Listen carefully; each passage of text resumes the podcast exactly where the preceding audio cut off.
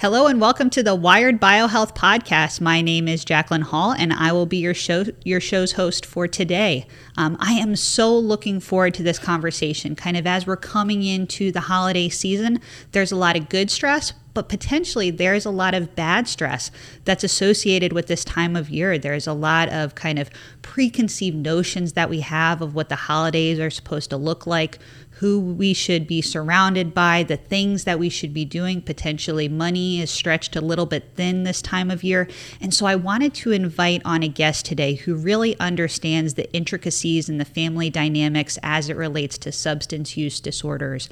A lot of holiday parties tends to be fueled um, by alcohol or substances that maybe wouldn't be present at other times of the year. And there can be kind of social pressures to involve yourself in situations that maybe you would typically say no to. So today's guest is Heather Ross. She is a mother of a child who struggled with addiction. She is also a certified parent support coach, Invitation to Change certified, CRAFT trained, as well as the host of the popular podcast Living with Your Child's Addiction. So without further ado, Heather Ross. Thank you so much for having me on today. Yeah, absolutely. As I was thinking back preparing for today's episode, it's interesting. We first crossed paths when you had on Dr. Evelyn Higgins, our CEO, as a guest on your show, Living with Your Child's Addiction, um, and how now it's kind of flipped. Yeah, I was so excited to find out about her and get to have her on the podcast because as soon as I heard what she was doing, I thought, like, why hasn't this been done before? And I was so excited to share it with my audience because it was finally a way to really show we have this this we want to simplify everything right? Like or oversimplify it. And i think that substance use is is definitely one of those things we oversimplify. And it really helps show the complexity of this biopsychosocial condition and I was really excited to share something that people could really see that measurement of what was actually happening to somebody who is struggling. Yeah, I couldn't agree more. So often, Dr. Higgins talks about how addiction is not a single molecule disease. Therefore, it's not going to have a single molecule solution. And so, it's so important to bring in the biological tools that we offer at Wired Biohealth and Wired for Addiction, along with the psycho and social tools that you offer in your coaching program. So, tell me a little bit more about um, kind of what you do and how you do it. So I focus on family recovery. I work with parents one on one and in group coaching. And our focus is really helping them understand addiction more, the complexity of it, helping them understand what their child is going through, and that it's not something that just one person in the family needs to change that. When the whole family comes together i like to use the sports analogy like if you had a you know a son in high school and he was playing baseball the whole family would get involved right? Everybody to wear matching shirts they'd go to all the games together everybody would learn everything about baseball. And we need to apply that same thing to helping somebody we love into recovery. Like everybody needs to be educated and understanding and supporting. It's not just about one person changing. When everybody works together, studies show that there's much better outcomes long term. So it's about seeing this bigger picture. And then, you know, it's really hard to overcome a lot of the stigmas about addiction. And so as I'm working with families, it's really helping them see okay, there's they tend to want to have one measurement of recovery and lifelong abstinence is the only measure for success. And that can be very debilitating because it's a process. The human change process is is li- lifelong. It's a marathon not a sprint. And so we come up with other ways of measuring things so that families don't feel like okay this isn't working. We're going to scrap it all and try something else or do something extreme you know? It's taking one little thing at a time. It's like a science experiment trying to figure out what works you know? Maybe you just learned what didn't work. It wasn't a failure. Mm-hmm. and just helping them to continue to move forward and also have their own quality of life mm-hmm. right? Like when your quality of life depends on somebody else changing, well, that's an unfair situation for a parent to be in. And it's an unfair situation for a child who's already struggling to be in to have the weight of their parents' mental health on them. Yep. And it also teaches them to do the work that we want our kids to do. Like, it's one thing for us to say, like, you need to go to treatment and you need to go to counseling and you need to do all these things, not really understanding what we're asking them to do. Mm-hmm. And so, us putting ourselves in the process with them, we get more of an understanding of how hard it is for us to change as well. Yeah, I couldn't agree more. I, I like to think of the analogy of physical therapy more than likely you have one session a week, right? So you need to continue all of the things that you learned in that one hour and apply it to the other 23 hours of your day and the other seven days a week, right? And so recovery is no different. And as you mentioned, in the treatment world, there is no consensus on what the definition of recovery is, right? For some people, it's sobriety. For some people, it's abstinence. For some people, it's less use. For some people, it's use, but their life has um, improved in some way. And so, from the wired biohealth perspective, like recovery for us is simple. We're able to measure if there's a reference range within certain biomarkers. We can see that you're technically, physiologically in recovery. But helping families understand what does recovery look like for you? And there's not this straight line to success, right? There's going to be ups and downs, and it's figuring what works for you and to not place this extra burden on your child of get sober or be recovered for your family. You have to do it for yourself first because this is the relationship that you're going to have for the rest of your life. The other people are going to come and go, but this is the one you have to live with. Yeah, I always say that like the relationship we have with ourselves sets the tone for all of our other relationships in our life. And if we're not working on that that relationship or even recognizing the importance of it, then we're so outwardly focused. We're trying to change everything around us, which makes us feel completely powerless instead of like, hey, that's great news. All you have to do is work on yourself instead of trying to control everybody else. And there's actually something that you can do to support yourself and the person that you're, you know, your child that you're trying to help. Yeah. Do you typically work with um, younger, like teenage uh, families, or are you talking older, teenage, young adult? What's your kind of sweet spot?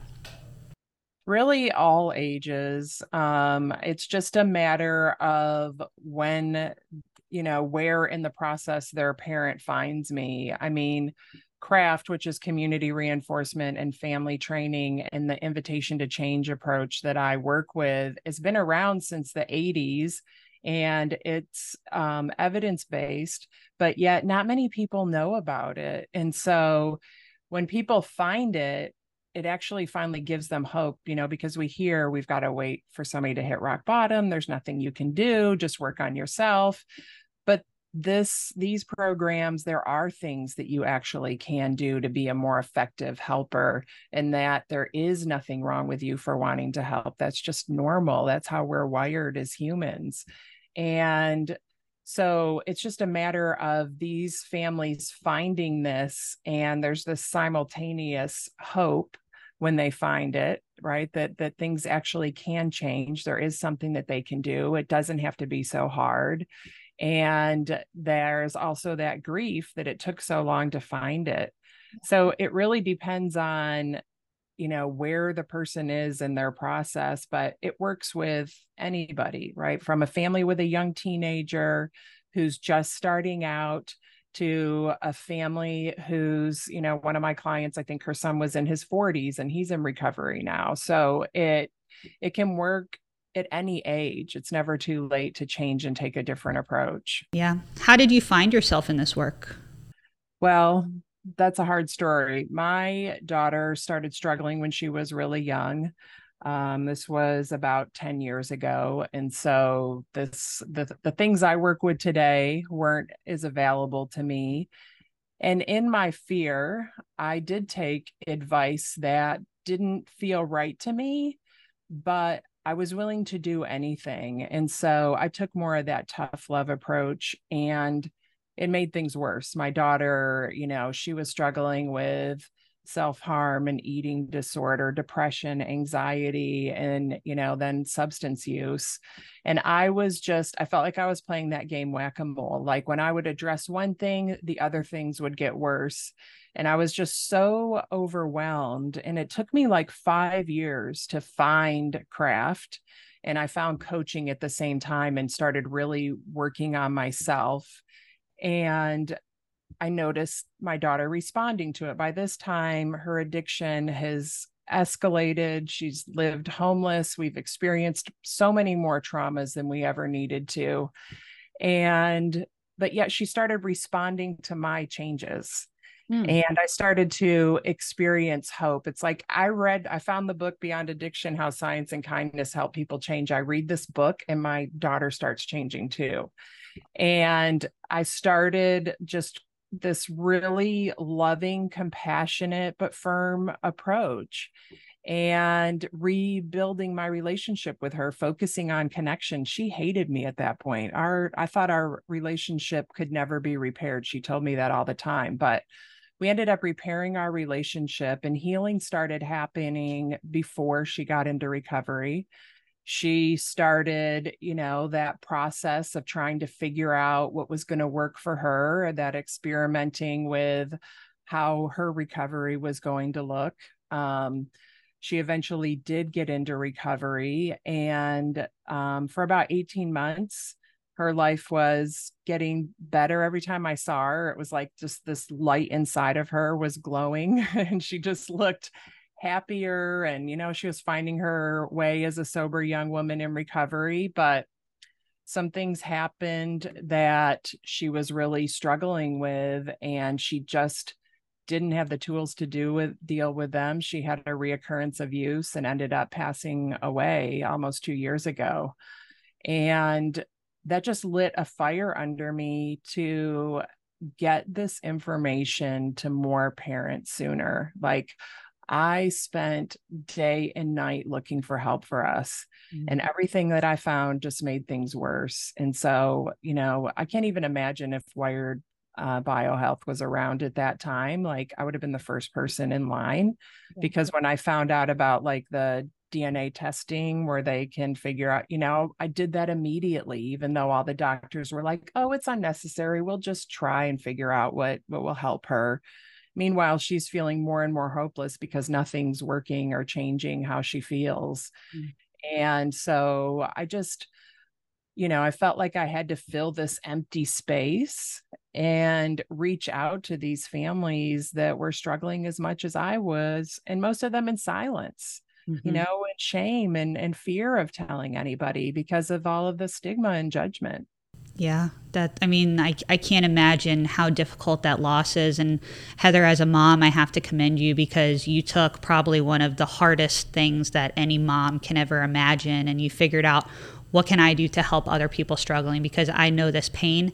How can I help somebody hopefully intervene before feeling like there's nothing more I can do? And then it kind of it shifts the focus from this loss to a legacy that you can help to leave. And you know without having had that chance to repair your relationship with your daughter that would have never been possible.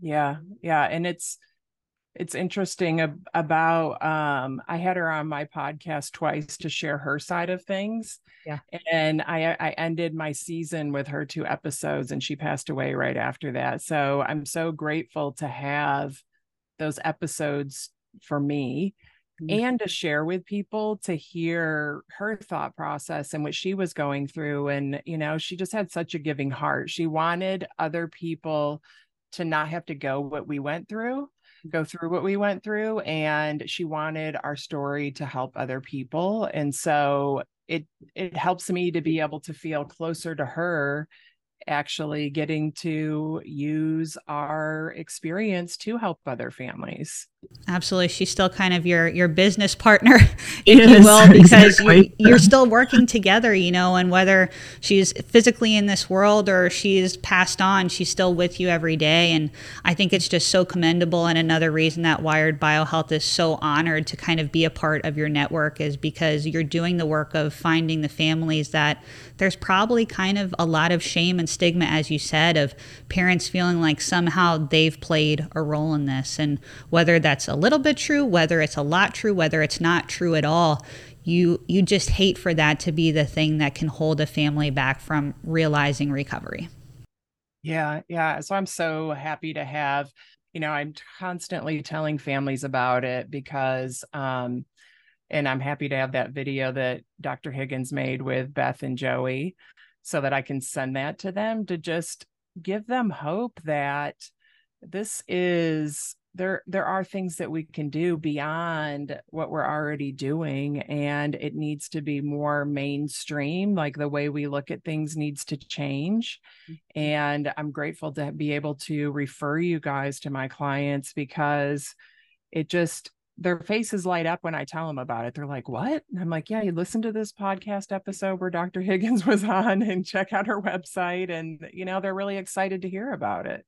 Yeah, that's so fantastic. And I love that you use the phrase whack a mole because we say the same thing. You know, let's not rely on the words of anxious and depressed and whatever the substance is. Let's figure out objectively what is causing these things on a biological level. Because from our perspective, this is the easy this is the easy part of the work we've done all the science and we just tell you guys what to do it's the families that then then have to tap into the psychosocial that you provide of like okay now let's get to work um, and once you have that sound biological foundation, I think there's a lot more recognition of, you know, potentially it's the dad saying, you know, my daughter just doesn't get it. She continues to do these things despite she knows what's going to happen.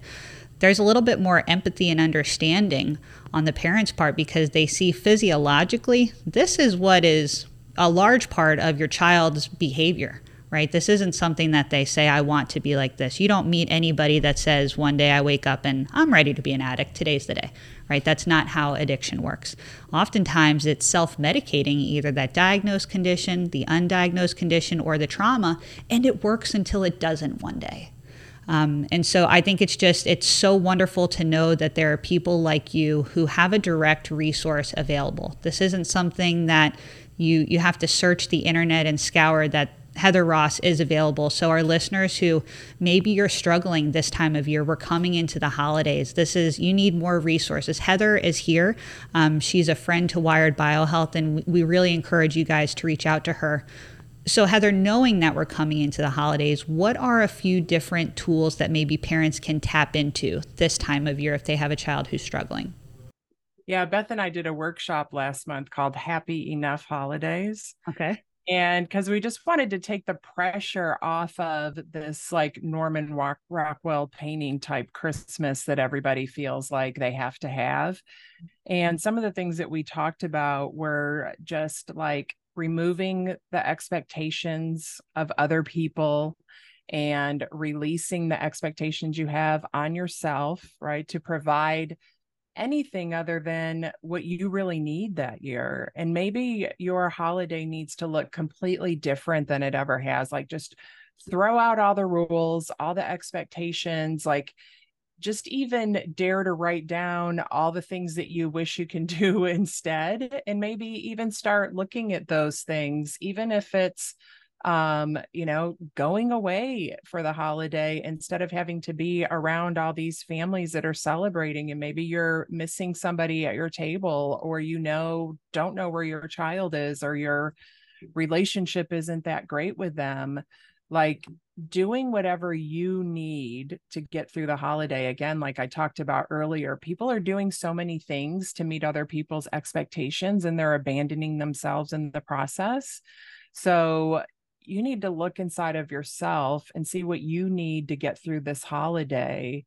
And if that's staying home with a, a blanket and a book, then that's good enough. That's happy enough. That's the best way to spend the holiday is nurturing whatever you need and just releasing yourself from these commitments and expectations that you don't want to do. We even talked about like you know, if you do go with the family, taking walks, you know, leaving to give yourself a little bit of a, a, a, break from being around everybody or excusing yourself and going to the bathroom, whatever it takes, whatever you need don't be afraid to do it. And you know everybody tends to worry about what everybody else is going to think how it's going to affect them. Like we don't want our suffering you know we don't want to cause discomfort for anybody else with our suffering. And so then we suffer even more.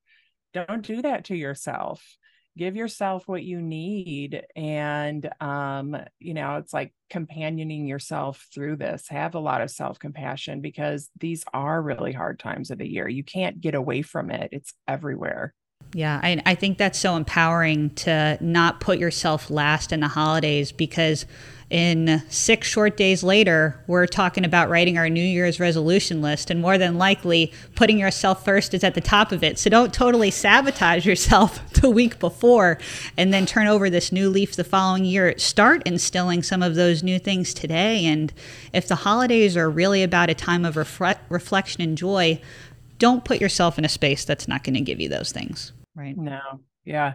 And I just one quick story like one year before um when my daughter was still really struggling, I had made a huge dinner, expected all the kids to come over and nobody showed up.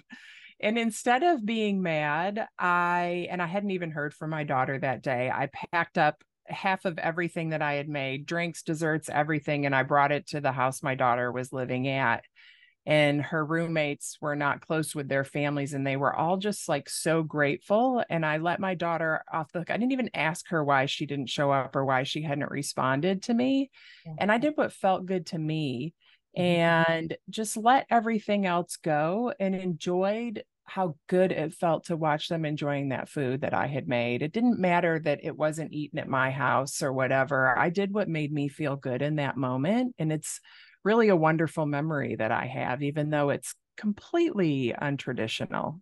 Yeah, yeah, and I think that's great because it kind of goes back to the the painting of it's supposed to look a certain way. It's supposed to be this thing. It's supposed to be at a certain time of day. When in reality, it's more about the joy of the the idea of what's happening in that moment and it's i think once again if the holiday season is about finding compassion for yourself and your neighbor don't put all of these sticky parameters around what that's supposed to look like. I think it's supposed to really just be this overarching theme of happiness and compassion and i can't think of a better time to apply those things for a family who's struggling than in that moment. So exactly what you said relieve yourself of these these barriers that could potentially be the thing that's holding back a bridge. And so I love that you are a person and through your coaching company you're you're helping to build bridges with families who maybe felt like it's it's broken beyond repair. So Heather, thank you for all that you do. This has been a wonderful conversation today. Um, if any of our listeners want to reach out to Heather, head over to her website, heatherrosscoaching.com. You can also follow her on social media. I encourage you to listen to her podcast as well. And then if you feel like you're a family who's struggling and you want to learn more about these biological tools that Heather and I discussed today, go to the website. You can either head to wiredforaddiction.com or wiredbiohealth.com. Also call the office. We are open on Christmas Day, believe it or not. So the number is 1 888 841 7099. And we look forward to helping you and your family this holiday season. So, Heather, thank you so much. It's been a great conversation, and I hope you have a happy holiday. Thank you so much for having me. Absolutely. Bye, everybody.